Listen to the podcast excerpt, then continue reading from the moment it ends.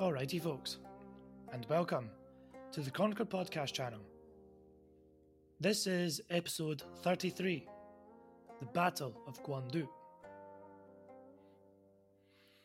Now, I hope everyone is doing well today. Um, today is the Mid Autumn Festival here in China, and because, like, I was so busy at work, I didn't really realize until it was too late. I've been I've worked six days this week, uh, so I am exhausted as you could imagine, and I will like to do an episode on the Mid Autumn Festival, just like the story behind it and things.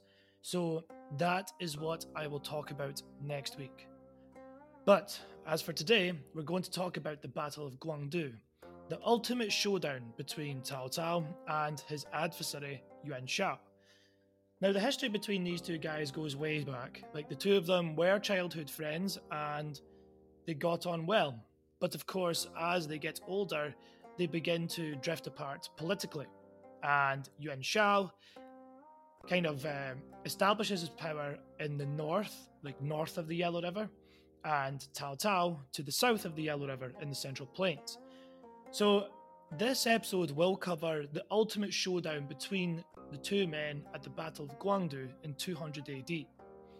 But first, let's get like a little bit of a backstory as to, you know, what happened and how it got to this stage within their relationship.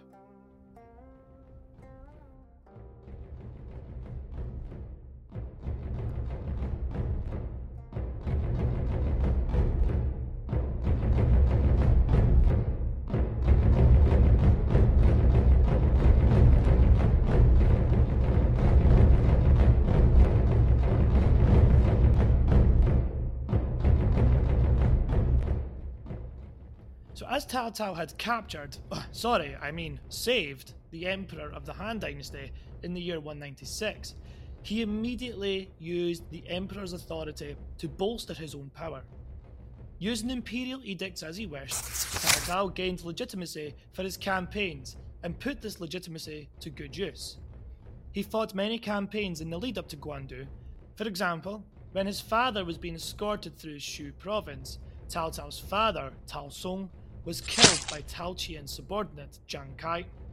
Now, Tao Qian was the governor of Xu province, and Zhang Kai was one of his generals, who was tasked with escorting Cao Song through his territory with no problems there.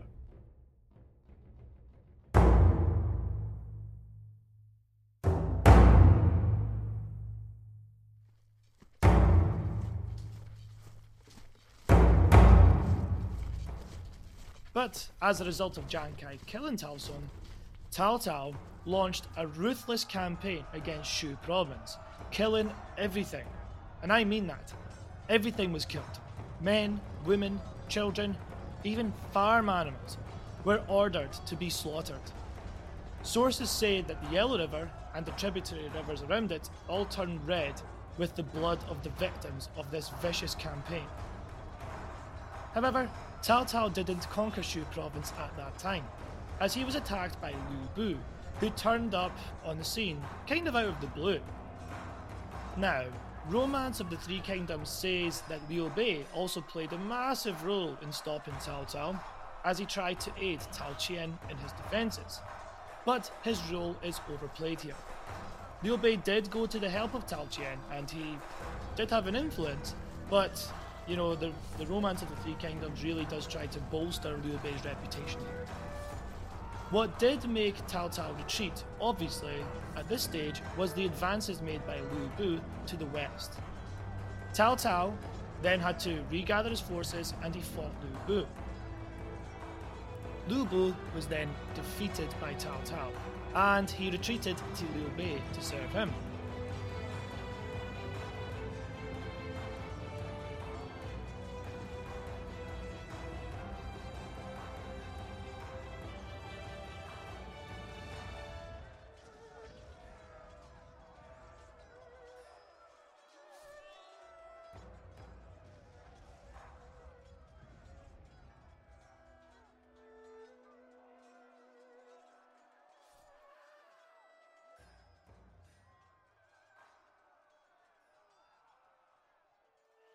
This is when Cao Cao's political intrigue and genius really stands out.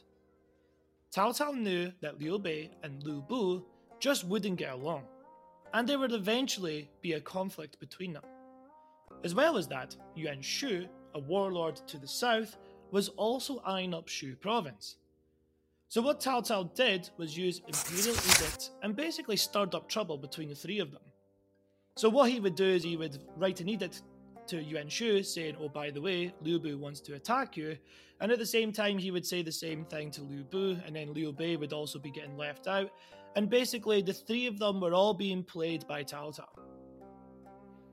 Now, Lu Bu, being Lu Bu, eventually betrayed Liu Bei, as Cao Cao once again had said that Liu Bei was conspiring with Yuan Shu, sorry, Yuan Shu to attack him.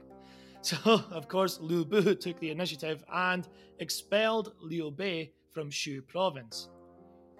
Liu Bei then fled to Cao Cao and he this is when he met the emperor and he got called the imperial uncle.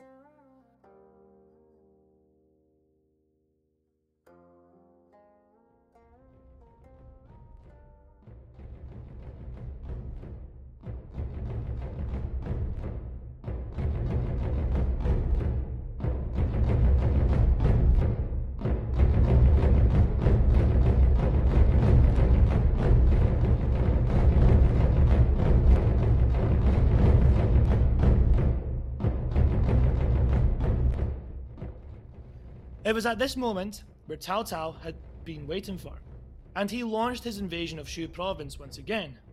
This time he won the province. Lu Bu only had one stronghold left, a place named Xiapi. This fortress was rather formidable, and to storm the fortress would have caused heavy casualties on Cao Cao's side. So what Cao Cao did was wait, and wait, and wait some more. What he was waiting for was the raining season. Unbeknownst to Lu Bu, when, whilst he was standing his ground in Xiapi, thinking he had enough supplies to outlast this siege, Cao Cao's army were busy digging channels of the Yi and Si rivers, which were naturally used as barriers for the city, to make them flood when the raining season came. The entire city had been flooded as soon as the rain started, and with all of that flooding, the grain supply that Lu Bu needed was gone. It was only a matter of time before Lu Bu's men eventually betrayed him. He, they were, he was captured alive and brought to Cao Cao. Now, there is a story where when Lu Bu is taken to Cao Cao, he is bound so tight that he asks Cao Cao, Can you loosen the bound? To which Cao Cao said, When you bound the tiger, you need to keep it tight. So it just goes to show that everyone was wary of Lu Bu's skill as a martial artist here, and of course as a military commander. Now, during this meeting, Lu Bu did try to offer his services to Cao Cao, and Cao Cao actually considered taking him in. But then everyone, including, including Liu Bei, actually said, do not take this guy in. So Cao Cao, seeing his senses, had Lu Bu strangled.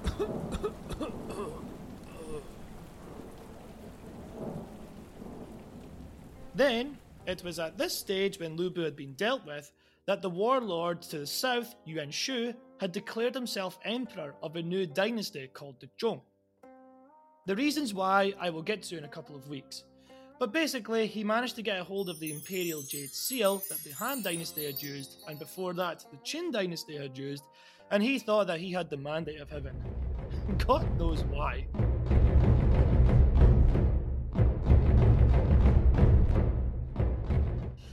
So, Cao Cao, being a defender of the Han in name, simply could not allow this, and he stormed Yuan Shu's stronghold and defeated him within a few months. Now, it's important to note here that all of the warlords who were fighting at this stage were all fighting in the name of the Han. So to come out and basically declare yourself an emperor was just a no go. It just invited all the other warlords around you to attack you. And that's exactly what happened to Yuan Shu here. So that is what Cao done. And I mean, this is very general what I just said, but I mean, like, this is all the campaigns that Cao Cao fought in the lead up to this war with Yuan Shao. And this was all over the course of like three or years, or four years in total. So that's what Cao Cao did. What about Yuan Shao? What was he doing? Because, you know, he wasn't just twiddling his thumbs waiting for this inevitable conflict with Cao Cao. So, as Cao saved the Emperor first, Yuan Shao was feeling rather bitter because he hesitated and Cao had taken the initiative. But it didn't stop Yuan Shao from establishing a foothold in the north, and he launched an invasion northward and defeated his biggest rival, Gongsun Zan, by 199 AD. So by 199 AD, the stage was set for the battle to take place, which is the main topic I'm focusing on today. Yuan Shao had all of the provinces north of the Yellow River, so I'm just going to say his power was centered in modern day Hebei province, which is around modern day Beijing. Cao Cao, on the other hand, had his power centered in Yan province, and his, ta- his capital was Xuchang. To prepare for the invasion, in August 199, Cao Cao stationed a garrison at Fort Duchi with the orders to simply defend any incursions from the north.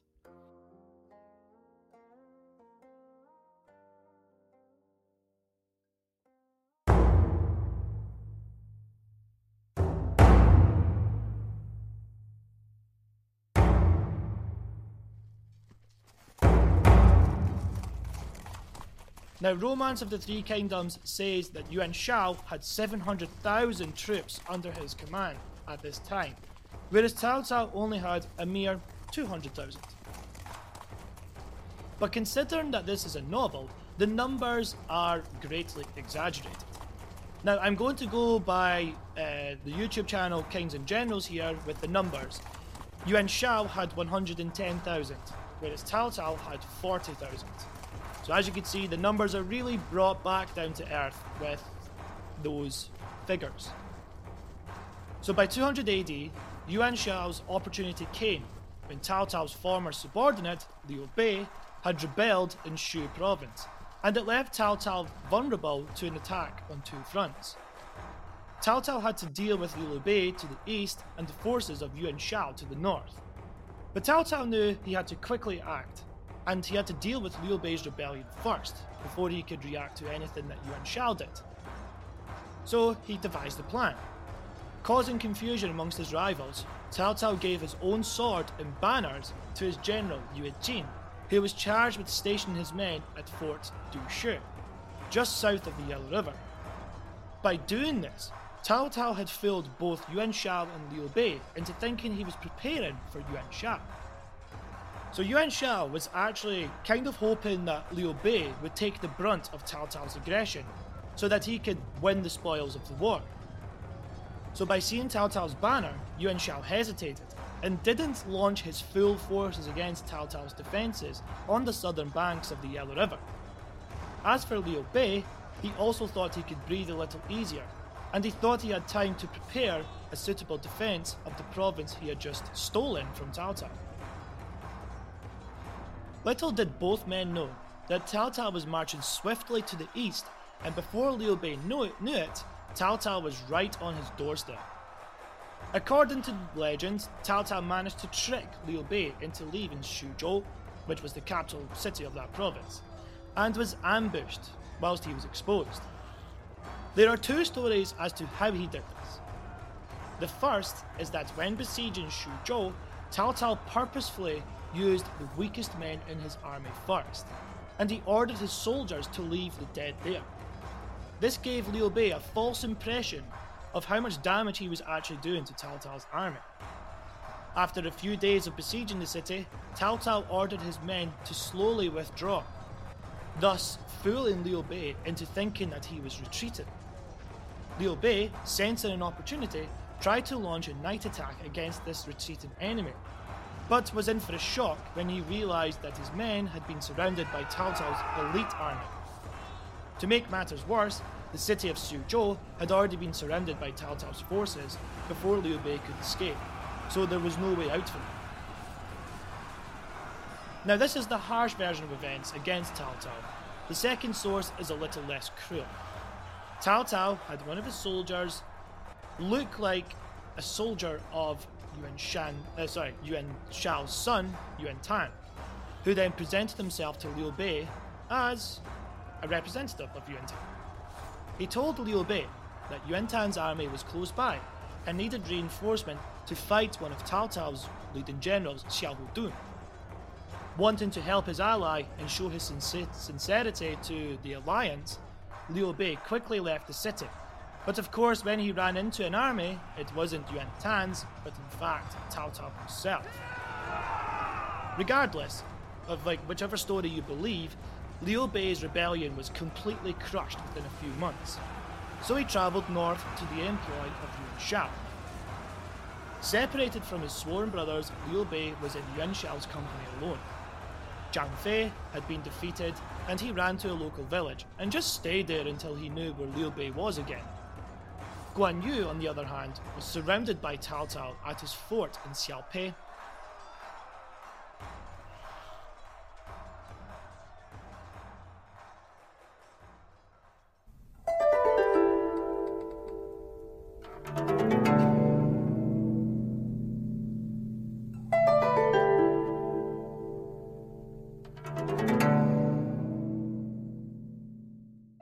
Seeing the situation was hopeless, Guan Yu surrendered to Cao Cao temporarily.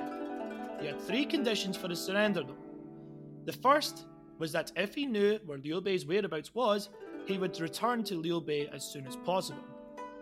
The second was that Liu Bei's wives were not to be harmed, and the third was that he worked for the Han Emperor and not Cao Cao. I mean, I get the first two, but the third one was basically, like in a nutshell, he was surrendering, like Guan Yu was stated that he was surrendering to the imperial court and not to Cao Cao. And it did give Guan Yu some wiggle room for his reputation.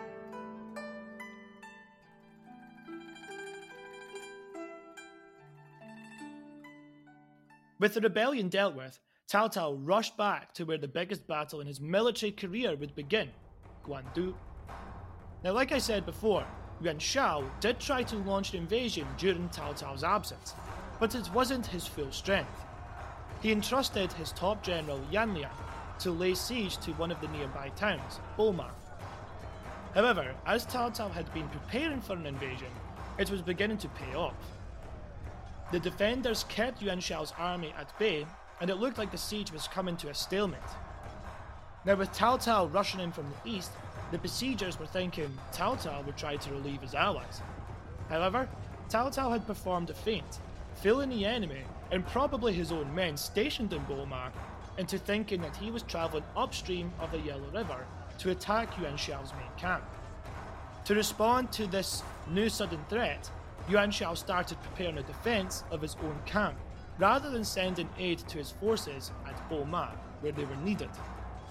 Once Cao Cao had seen this maneuver, he quickly turned his soldiers around and annihilated Yan Liang's forces at Boma. Again, legend has it that Guan Yu repaid Cao Cao in this fight by killing Yan Liang himself. This legend, however, does seem to be true. Next, Cao Cao abandoned Fort Buma as the defences were just no longer adequate. And he knew the real action would be taking place at Guandu. Enraged that he had been tricked and that one of his top generals was dead, Yuan Shao ordered 6,000 cavalry to chase after Cao Cao's army, which was tre- retreating towards Guandu. Under the command of his other top general, Wen Chou, but again, knowing his enemy so well, Cao Cao ordered his men to drop their wages and any valuables they had along the side of the road. Yuan Shao's forces stopped in their pursuit when they seen this loot and tried to get the bounty. But they were soon ambushed, and Wen Chou was killed in the fighting. Again, legend has it that Guan Yu was responsible for that, but I'm unsure if this legend is true. Probably feeling extremely angry at this stage, Yuan Shao almost executed Liu Bei when he found out the description of this murderer of generals. The description that Yuan Shao heard was that the guy had a really long beard and a red face. So it was pretty obvious who it was. But he let Liu Bei live. Because he was even more enraged by Cao Cao's counters and maneuvers, Yuan Shao moved his entire army to cross the Yellow River and launched an assault on Guandu. despite being advised not to do so. Again, Cao Cao's preparation had paid off, as Guandu was situated on the southern bank of the Bian River, a tributary of the Yellow River. And because of its location, it made Guandu a formidable fortress. This is not to mention also that Cao had dug trenches across the landscape, which basically negated Yuan Shao's numerical advantage. As to navigate the trenches would be herding the soldiers into killing zones, and that's basically what was going on here. Now, if you were an advisor of Yuan Shao at this stage, you would be thinking, just starve the enemy out here. They can't attack here, and we have plenty of grain supplies. As well as that, just looking at the size of the territory both men had, Yuan Shao could definitely keep his army supplied, whereas Cao Cao's land was still relatively small in comparison to Yuan Shao. So, there was only so much his province could actually provide for his army. So all logic indicated it would be better ju- to just wait them out. But, feeling humiliated and wanting revenge for the death of his generals, Yuan Shao didn't want to play the waiting game, and he ordered an all-out assault on the walls of Guandu. He constructed large siege towers and ordered them forward. But Cao Cao, once again, countered Yuan Shao with the use of mangonels, which shattered Yuan Shao's towers. It looked like at this stage that the battle may evolve into a stalemate, but this is not what Cao Cao wanted, as his grain supply was actually running rather low. He heard about where Yuan Shao's grain was being stockpiled, a fort named Gushi.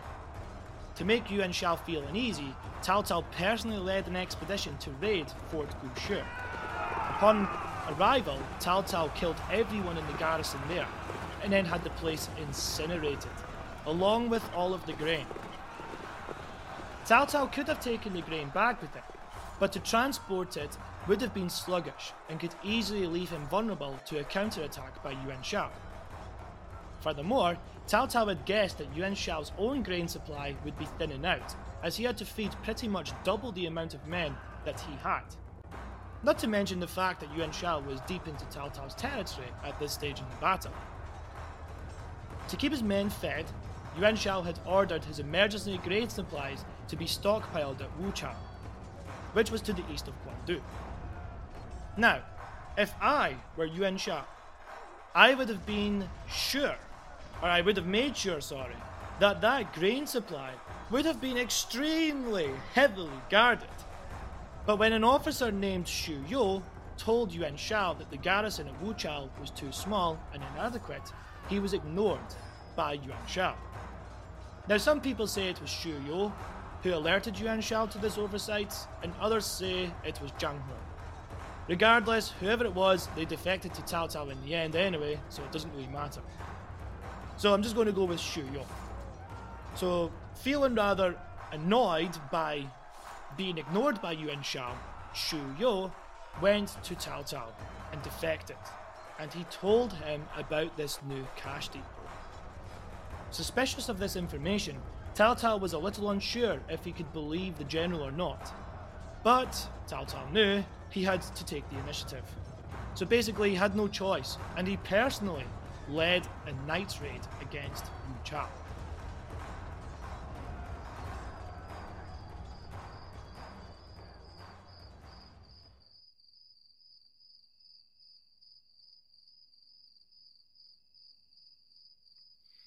Cao Cao, under the cover of darkness and using the cover of expected relief forces from Yuan Shao, surprised the garrison at Wuchao and incinerated the grain supply.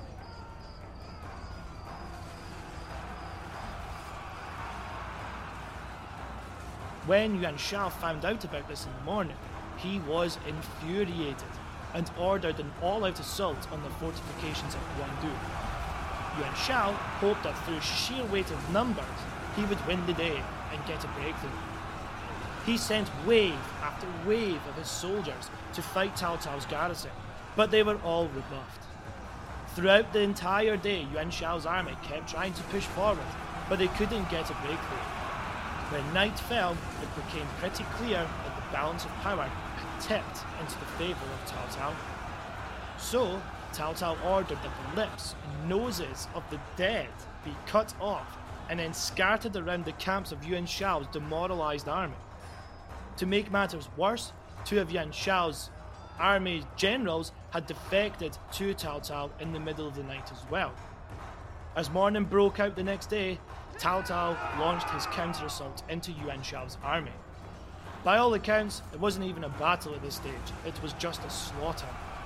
Cao Cao's army was organised, well trained, disciplined, and morale was high, whereas Yuan Shao's army at this stage was demoralised by having no food, failing to make any breaches within the enemy's defences, at least three generals defecting to the enemy, and their comrades' noses and lips were scattered in plain view.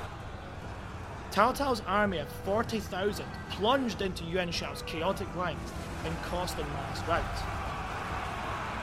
By the end of the day, Yuan Shao's army had been completely destroyed, and by Cao Cao's own estimations to the imperial court, 70,000 men had died that day. However, Yuan Shao did manage to escape with his life, but Cao could not worry about that right now.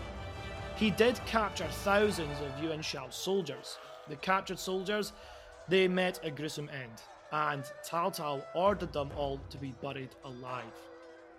The reason being was that his grain supply was low. He couldn't feed them, so he ordered them to get buried.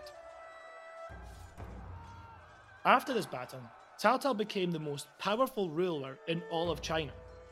Two years after the battle, Yuan Shao died in the year 202, and because he didn't choose an heir, Yuan Shao's sons all fought for control over their heritage. Cao Cao played them all like a fiddle and turned them against each other. Within a few years, Cao Cao had conquered all of what remained of Yuan Shao's territory, becoming, again, like I said, the most powerful warlord within the realm. The biggest competitor he now faced was Dongwu, which was established in the southeast of China. So, who were the Dongwu? How did they establish themselves? Well, that'll have to wait until my next episode on the Three Kingdoms period. Now, I said my next episode and not next week on the Three Kingdoms period, and that is because next week I'm actually going to do an episode on the Mid Autumn Festival to honour the holiday. I think I should dedicate an episode to the story behind it and the cultural aspects of the story and the festival today. So that will be next week's episode. As for more on the Three Kingdoms period, that will come in two weeks' time. Now, I hope you've enjoyed this episode, and thank you for tuning in to the Chronicled Podcast channel. Thanks for listening.